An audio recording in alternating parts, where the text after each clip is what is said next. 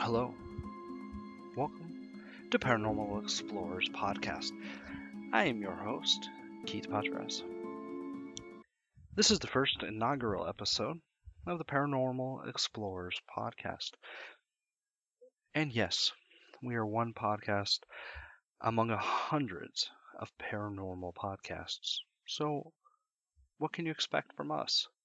Well, we were created to highlight paranormal stories from around the world. You know, from ghosts to haunted houses, all the way to Bigfoot and UFOs. And we're going to cover it. We want to provide, you know, a skeptic but understanding view of the paranormal. And so, what does that mean?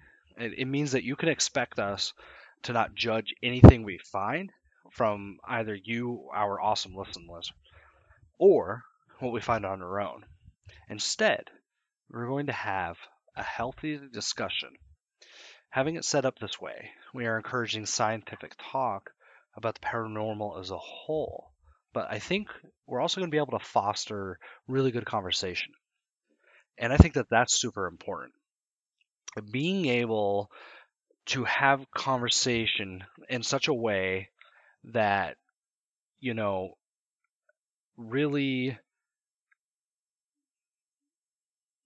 I don't know, really allow us to have these conversations, right?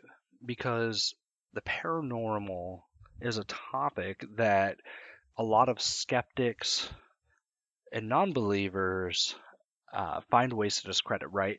And of course, there are hoaxes and there are always ways to discredit. Absolutely. I completely agree. I know that these things happen, and we all know that these things have happened right? So, you know, that is definitely the way to go.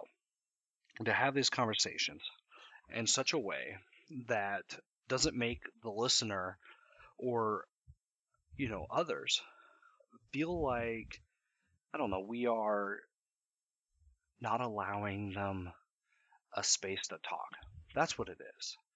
We deserve a space and that's what the Paranormal Explorers podcast is really looking to fill. And we have other podcasts that, of course, that are similar to what we do. And we're coming in here a little bit later than others. But I really feel that our dynamic is what's going to really help this, right? And when I say we, I'm referring to the other founder and co host of this podcast. His name is David. Uh, he can't be with us for this first episode. Um, he's currently moving from our home state in Colorado to Nevada. So he's indisposed right now. We're going to go ahead and, you know, and, and we're really going to set this episode up. So tonight, we have a few treats for you, right? So we got a flying head from Thailand, a ghostly tale about a cemetery in Buenos Aires, just to name a few. So, what do you say we jump into our first topic?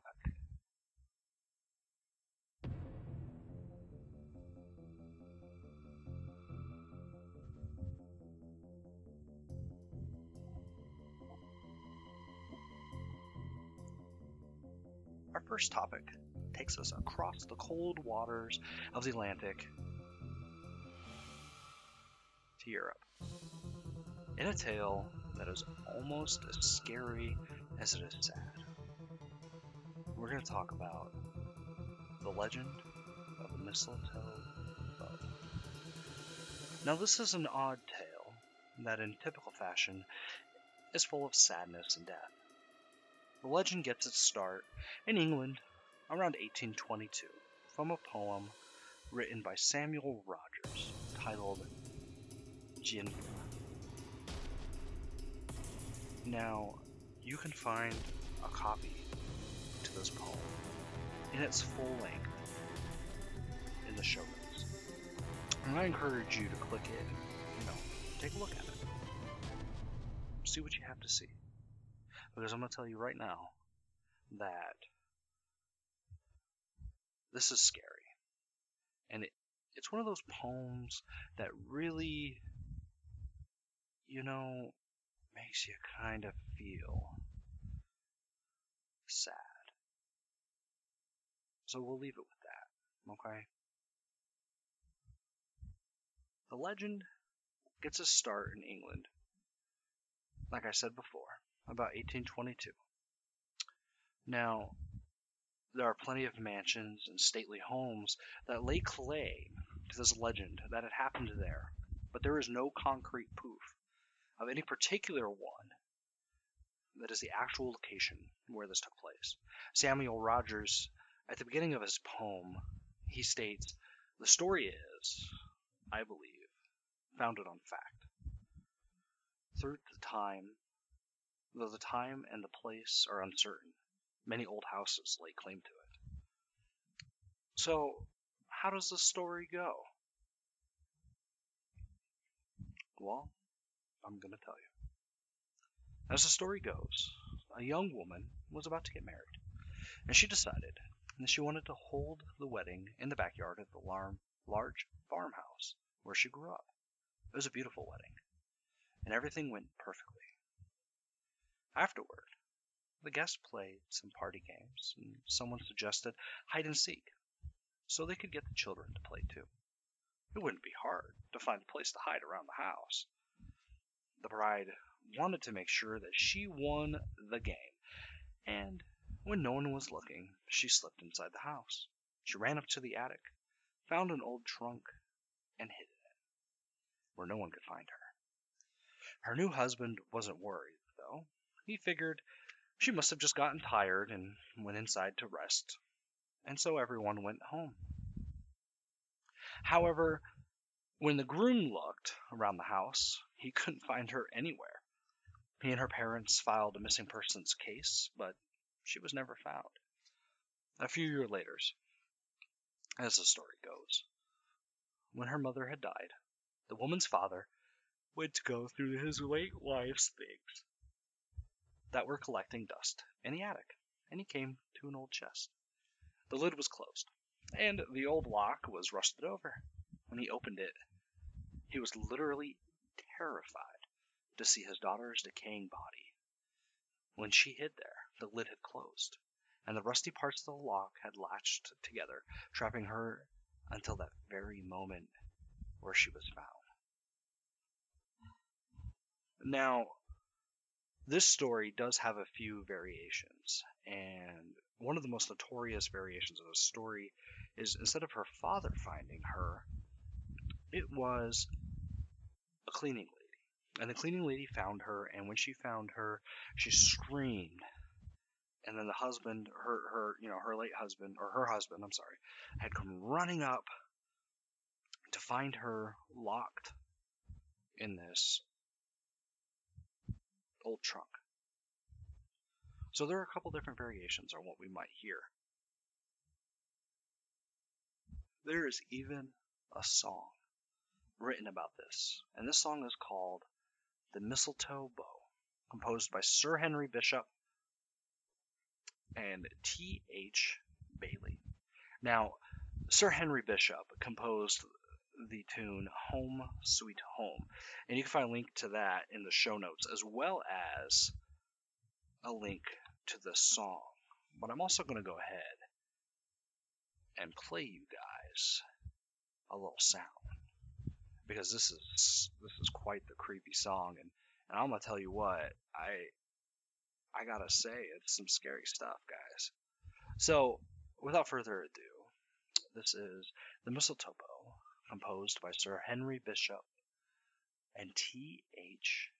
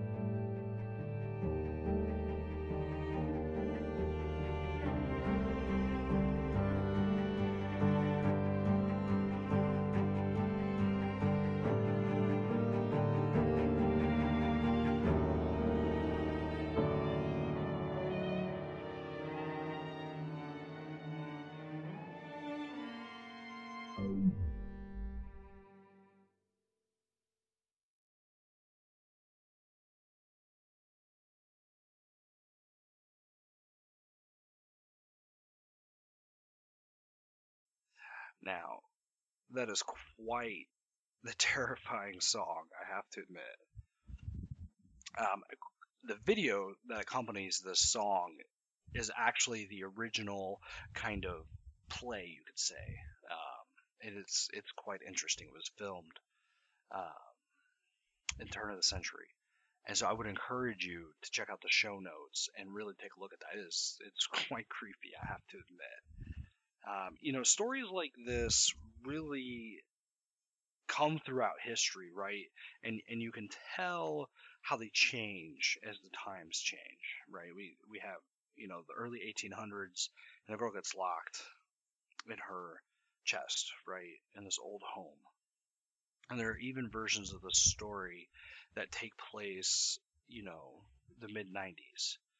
Um, so I really feel that this story really changes as time goes on, right? And and I think that that's incredibly important. Um, we should never, you know, stop telling the tales of those around us, and so that's incredibly important in, in my in my opinion. Um, so there's that, of course. So now we're going to go ahead and we're going to shift gears from a, a story about a tragedy to something super creepy. And this kind of just really adds a stereotypical ugh, scary stuff, right? So we're going to go ahead and we're going to move across over to Asia. And specifically, we're going to take a look at Malaysia and the Philippines. And we get a look at our next spooky tale.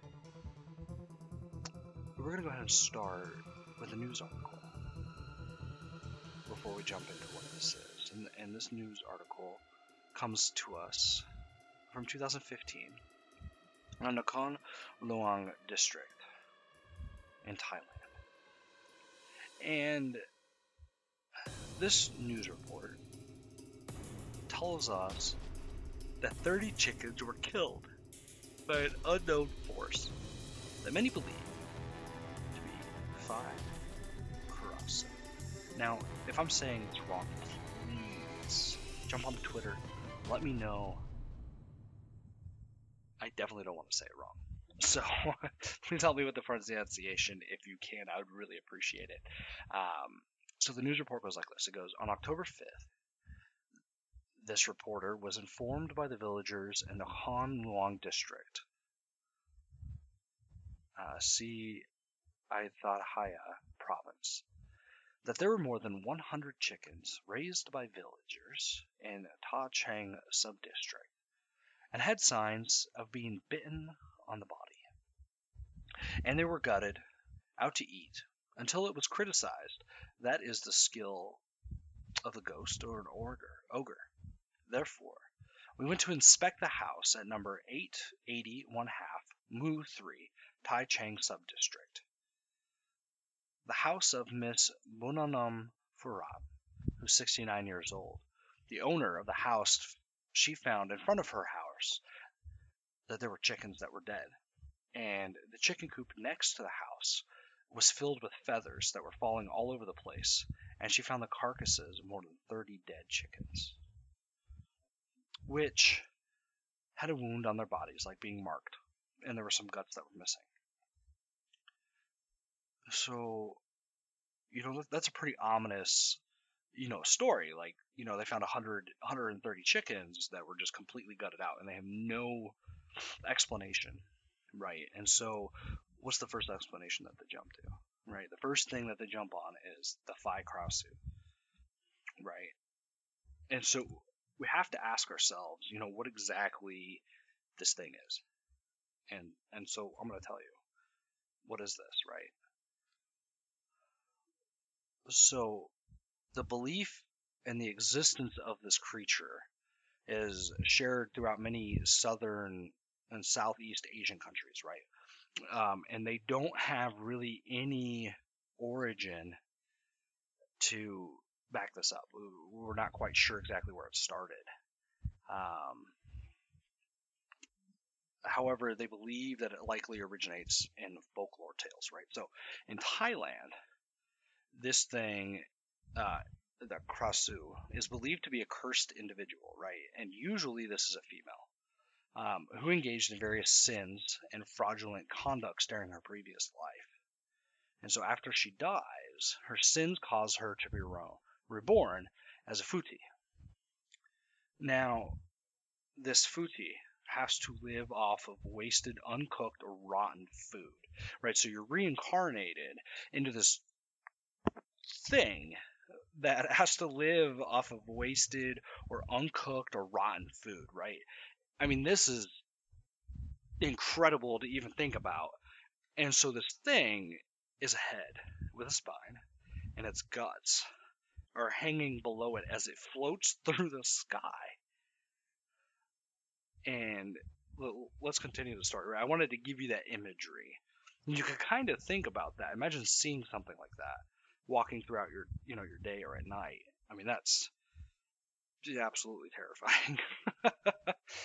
so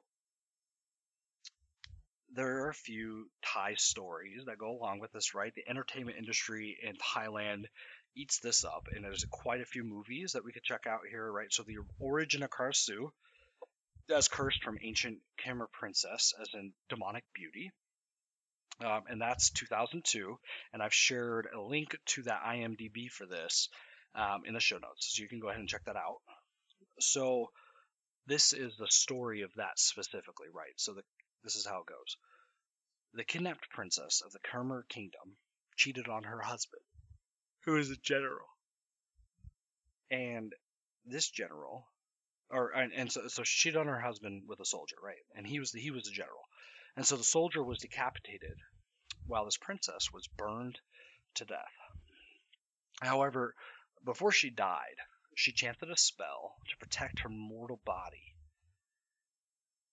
But she was only able to save her head and her organs. That's creepy. And so this depiction, however, merely is just an attempt to put a royal touch or to reinvent a mythical beginning into the well-known story of essentially folk origin, um, and it's strictly for entertainment commercial purpose, right? And so the oral tradition says that a spirit was formerly a rich lady that had a length of black gauze or ribbon tied around her head and her neck as protection from the sun sign, sunshine. This woman was then possessed by an evil spirit and was cursed to become a Krasue. And so it's just that, right? It's very, very simple legend. Um, you know, there are a few other popular legends that, that lay claim to the origin of the spirit. And they're saying that it might have just been, you know, a woman trying to learn black magic uh, that made a mistake or used the wrong spell so that her head and her body became separated. Um, and past sins are also related to the transmission of this curse. So women who aborted or killed someone in a previous life will typically become a Krasue as punishment for these deeds. Other folk stories talk about a person being cursed to become this creature after having consumed food and drink contaminated with the saliva or the flesh of this creature. Another thing that goes along with this is that, you know, there's a really popular legend that claims the transformation into this creature is largely restricted to the relatives of women practicing witchcraft. Um, Maymot or Yamat, especially their daughters or granddaughters. You know, often women acting strangely in a community are suspected of becoming nightly, you know, becoming by night a Krasue by other members of the village. A news article regarding the Krasue. Another thing that's included in the show notes with this is a red light. Now, red lights are commonly associated in Thailand culture with the Krasue. And so there's a YouTube video that I'm going to go ahead and link. And this YouTube video is going to really depict and show you, you know, exactly what I'm talking about here. So we'll make sure um, to click to check the show notes and check that out. So let's kind of move on to like the scientific explanation of this, right? So what could this be? Um, so a possible scientific explanation is that these sightings are caused from blazing by the blazing flames from methane gas particles emitted from rotten organic matters such as uh, found in food or sorry farms or fields. Now, the Karasu sightings are commonly reported in farms and fields, and I feel like you know blazing flames from methane gas particles emitted from rotten food. It might be just a little bit of a far fetch. You know what I'm saying? I, I am less likely to believe something of that nature um, than I am to even believe in this. So I highly doubt it would have to be a lot of methane gas, right? I mean, the, the, the parts per million would have to be absolutely off the chart. I, I don't really see how it would be any less than something like that. So I doubt it. Um, not saying that it isn't possible, I guess, uh, but I feel like it's hardly or highly unlikely, right? And so there's a doctor, right? There's an associate professor, Doctor. Uh, I'm not even going to try to say his name. Uh, Tao Pravuni. Pravun. Uh, he's an energy researcher from King Mongkut's University of Technology in Thonburi, and his th- hypothesis is that the crust is actually burning methane gas particles, which are uh, which is impossible, right?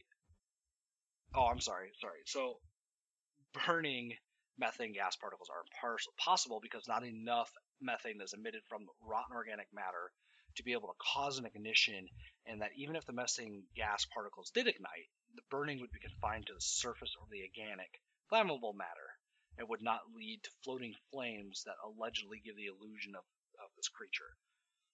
Um,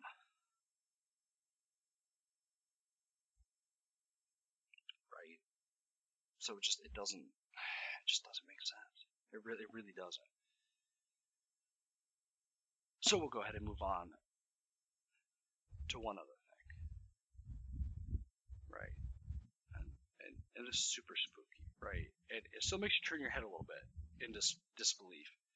And you know, no matter what the cause is, a, co- a head with entrails that fly through the sky, killing things, is incredibly scary, right? I, no matter what you do, and it's gonna scare the hell out of you. Whether or not it's real is irrelevant in this case because the legend itself is terrifying as hell, right? And so I got a little bit of evidence to go with that.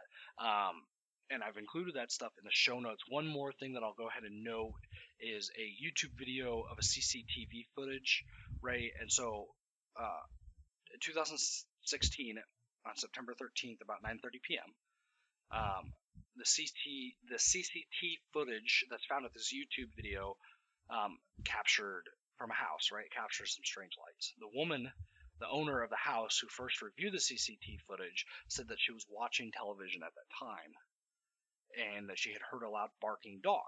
So she went outside to check the source of the sound, but she didn't see anything. Uh, so she looked at her CCTV monitor. Um, she saw the strange lights, which she watched for almost an hour until the lights floated to the fence of her house and moved near the chicken coop and the star gooseberry tree. She became scared and called her neighbor, along with her father and her two other employees, whom she did, uh, whom she all asked to help her investigate those lights. However, upon their investigation, they didn't find anything. Uh, she said that in the time of the event that there was bad weather during uh, two or three days, and it's sprinkling, and the nighttime comes faster than normal. Um, so after about 10 days, at 8:28 uh, p.m. on September 23rd, she saw the lights in the backyard again. Uh, this time, she asked her son to investigate, but he found nothing. Now, her her neighbors believe that it's this creature, the Karasu. Um, and at this time, there were chickens and cats that the villagers were missing for unknown reasons. Um, However, according to Dr. Jacita, uh, then yeah, Jacita D. I can't say this last name. Uh, this person's a skeptic. The strange lights actually came from the flashlight held by someone in front of the house. Um, this explanation, however, was rejected by the television program reporting the incident. So I have a link to that YouTube video. Um, it is in a different language and there's no translation. So just a, a heads up on that. Um, and I have another link uh, to it being captured on a phone camera I have a less tendency to believe phone cameras as the editing abilities are a little bit easier, right, from your phone. Um, I've also included a link to the legend uh, and, and another YouTube video, right? Uh, so let's move on, you know, to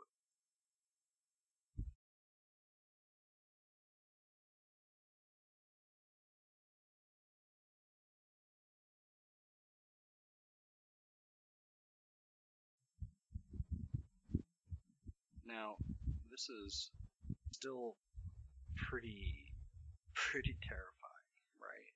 So I'm from Colorado, and and so is my co-host Dave. And I grew up in Denver primarily, and Denver has its fair share, you know, of strange paranormal stuff. It, it's just how it is. Um, the one that I'm talking about specifically, well, and, and with that too, right? So this state has tons of, of, of, horror stories and legends and things that go along with it, right? That being said, we have things like the Stanley Hotel in Estes Park, which Stan Kubrick used, or not Stan Kubrick, I'm sorry, I apologize. Uh, Stephen King used as the basis of the Overlook Overlook Hotel in The Shining. However, The Shining was not filmed at the Stanley Hotel. It was filmed at a makeshift hotel in Oregon. We also have the Hotel Colorado, which is in Glenwood Springs, and uh, that's pretty supposedly haunted thing. We also have a few what you could call what I've heard others call like hometown legends, right? That's a really good way to put it. A, a few legends that just kind of follow Colorado. You know, Colorado is a mining state, you know, and it's one of those things where you are absolutely able to find one pretty much anywhere that you go. Right? So, we're going to focus on one today. And the one we're going to focus on is a tale of murder, uh, devil worshipping, a sacrifice, a lady in white, and even the gates to hell. I want to welcome you to Riverdale Road in Thornton, Colorado.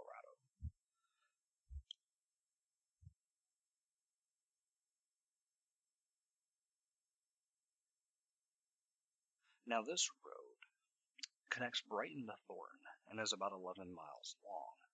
It's very curvy and it's wooded and is said to house some pretty crazy stuff.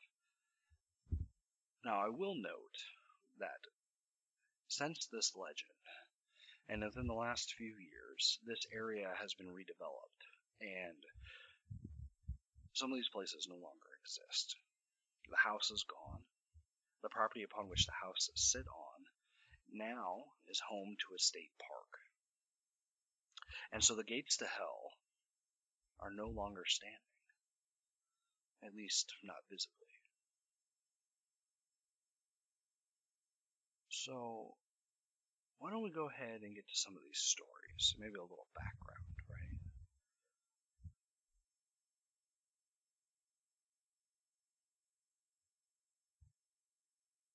Now, there are iron gates that lock the entrance of what used to be the Wolpert Mansion. Now, these are called the gates to hell, and the reports here are pretty crazy, to say the least. In the basement of the chicken coop, it is said that David Wolpert, the husband in this family, practiced Satanism and sacrificed animals in order to do a deal with the devil. Now, a little background on David here. David came west from the east uh, in order to get involved in the gold rush. Instead, he actually ended up settling in Colorado and farming, uh, to which he was very, very, very, very successful. And he built this mansion with his family. Now it is said uh, that David went crazy and murdered his entire family. After doing so, he burnt his mansion to the ground with his family inside and fled. And they never caught him.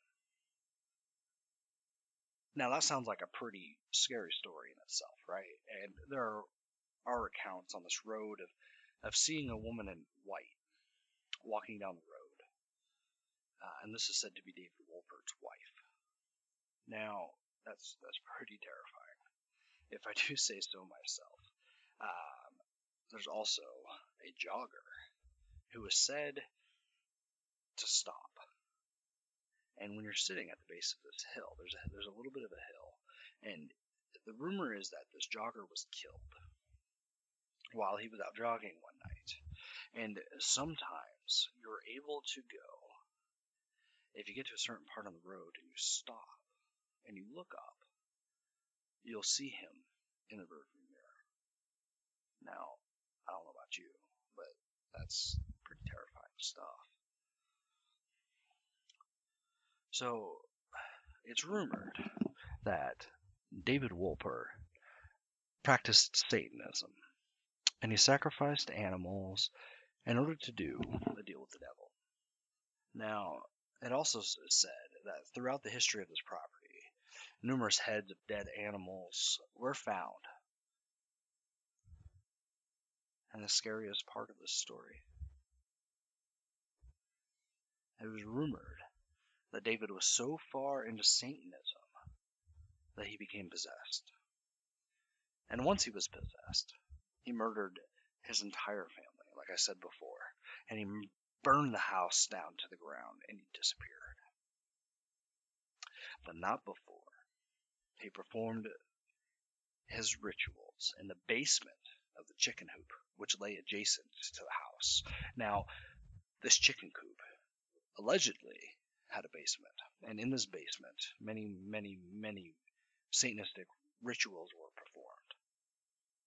Now, in my opinion, that is very terrifying, and I tend to err on the side of caution when it involves anything demonic as I'm sure many of my listeners do, and many of you that have experience in the paranormal area understand when it comes to Satan and it comes to demons, it's best to just leave that stuff alone. So, we went, we did some research. We're going to go ahead and discredit this story just a little bit. In a book written by the historians of Adam County, Adams County, which is where this takes place, in a book called Forgotten Past of Adam County, Volume 1. There's a story. And this story is a story of David Wolpert. Now, I have a link to this story in the show notes. Okay, and so if you want to go ahead and take a look, by all means, please, please, please, go and take a look. Of course, at your own caution. Now? Right? Why should we be cautious? Well, there's a few reasons. The biggest reason being that it's now public property. And well, private property, public property, right? After dark, the cops may not be too keen to you being on that road, uh, especially in the area where David Wolpert's uh, mansion was. So please, please be weary. The next thing is that when it deals with Satan, we have a tendency to just kind of stay the hell away, right? So, here's the history that I was talking about Adams County. Around 1 a.m. on November 28th, 1975, a home located at 9190 Riverdale Road became engulfed in flames. The two story brick home, believed to have been built in the 1860s, was severely damaged. The Denver Post reports the flames Friday left only remnants of the walls of the main building, plus a smaller structure in the rear. No fatalities or injuries were reported, as the home had not been inhabited at the time of the fire. So, we talk about this, right? And I have to keep going on about the Wolpert Mansion. Now, to kind of discredit this a little bit, David Wolpert died October 21st, 1909, and he is buried in the Riverside Cemetery in Colorado, in Thornton, Colorado, next to his wife. So, I don't believe that he did, in fact, do the things they say he did. And even if he did, in terms of the Satan worshiping, uh, I want to say that it is not at least uncommon during that time period to accuse strange people of strange things, right? So I don't believe that at least with David Wolpert's part, that he burned his house down and sacrificed his family. Now I can't comment on whether or not he was practicing Satanism or not, and whether or not he made a deal with the devil. That is something only David will ever know. But the story itself is intriguing to say the least, right? So, in its own stuff, it is a terrifying account.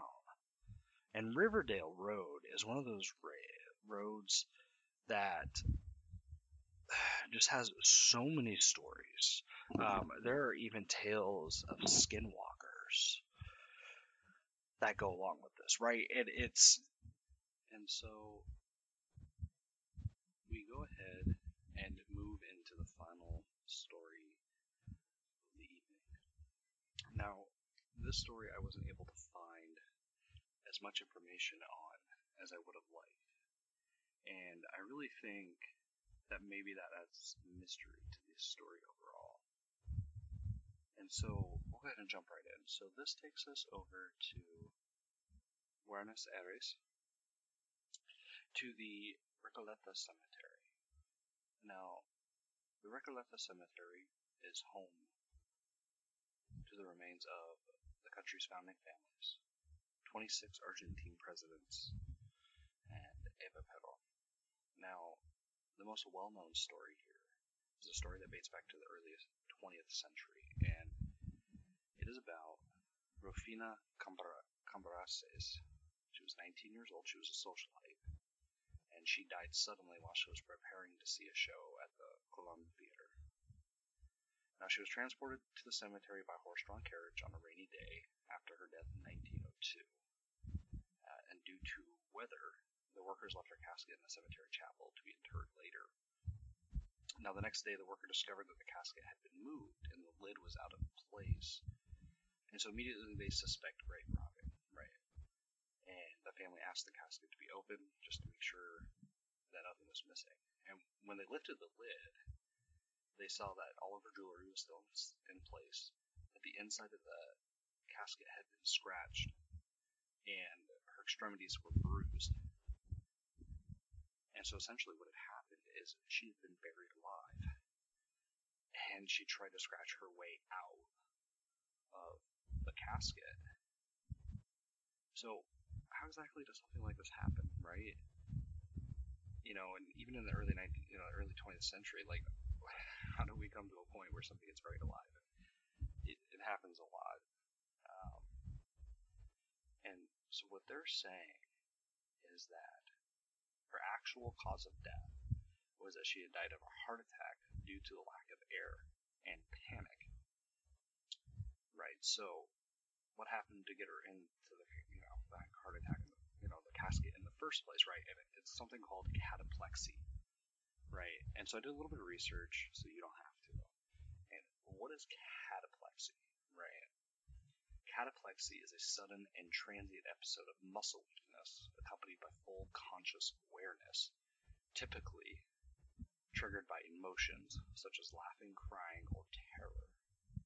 And ironically enough, it affects 70, approximately 70% of people who have narcolepsy and is caused by an autoimmune destruction of the hypothalamic neurons that produce neuropeptide, which regulates arousal and has a role in the stabilization of the transition between wake and sleepy states, right? So it affects people who have narcolepsy. Um, and if you're listening to this and you have narcolepsy, you should let me know if you've ever experienced anything like this. Um, it's it's very interesting, right? And so essentially what happens um, attacks are brief, most lasting from a few seconds to a couple of minutes, and are typically involve dropping the jaw, neck weakness, and or buckling of the knees. Even full-blown collapse, people are usually able to avoid injury because they learn to notice the feeling of cataplectic attack approaching, and the fall is usually slow and progressive. Speech may be slurred and vision may be impaired, but hearing and awareness remain normal. Um, these attacks are self-limiting and resolve without the need for medical intervention. So if the person is reclining, comfort- reclining comfortably, he or she may transition into sleep, essentially. So it's kind of one of those things that's strange. Now it's one of those one-off things, you know, that's pretty terrifying, right? And so, like I said before, the explanation that was given was given by the doctors, catalepsy, right? And this is a pretty common diagnosis during this age. Um, the buried alive diagnosis is what they call it. And uh, Edgar Allan Poe uses it in his poem, The Premature Burial. And I will go ahead and include the link to that uh, in the show notes just so you guys can, you know, check it out. So, with that, we're going to go ahead and end the podcast. Once again, I would like to thank you all for checking us out on our inaugural podcast. All of the audio that you hear is used under the Free Commons license, and that super spooky background music that you hear is provided courtesy of Fesliyan Studios. And you can find us on social media at on Twitter at paranormal EP and if you want to share some stories with us, anything that you've seen or witnessed, you can stay anonymous if you'd like and go ahead and DM it to us on Twitter. Or you can shoot us an email. You don't have to include your name. You can share an audio file that way. At uh, our email address will be paranormal explorers podcast at gmail.com. And that's all the time that we have for tonight. We'll see you next time. Stay scary.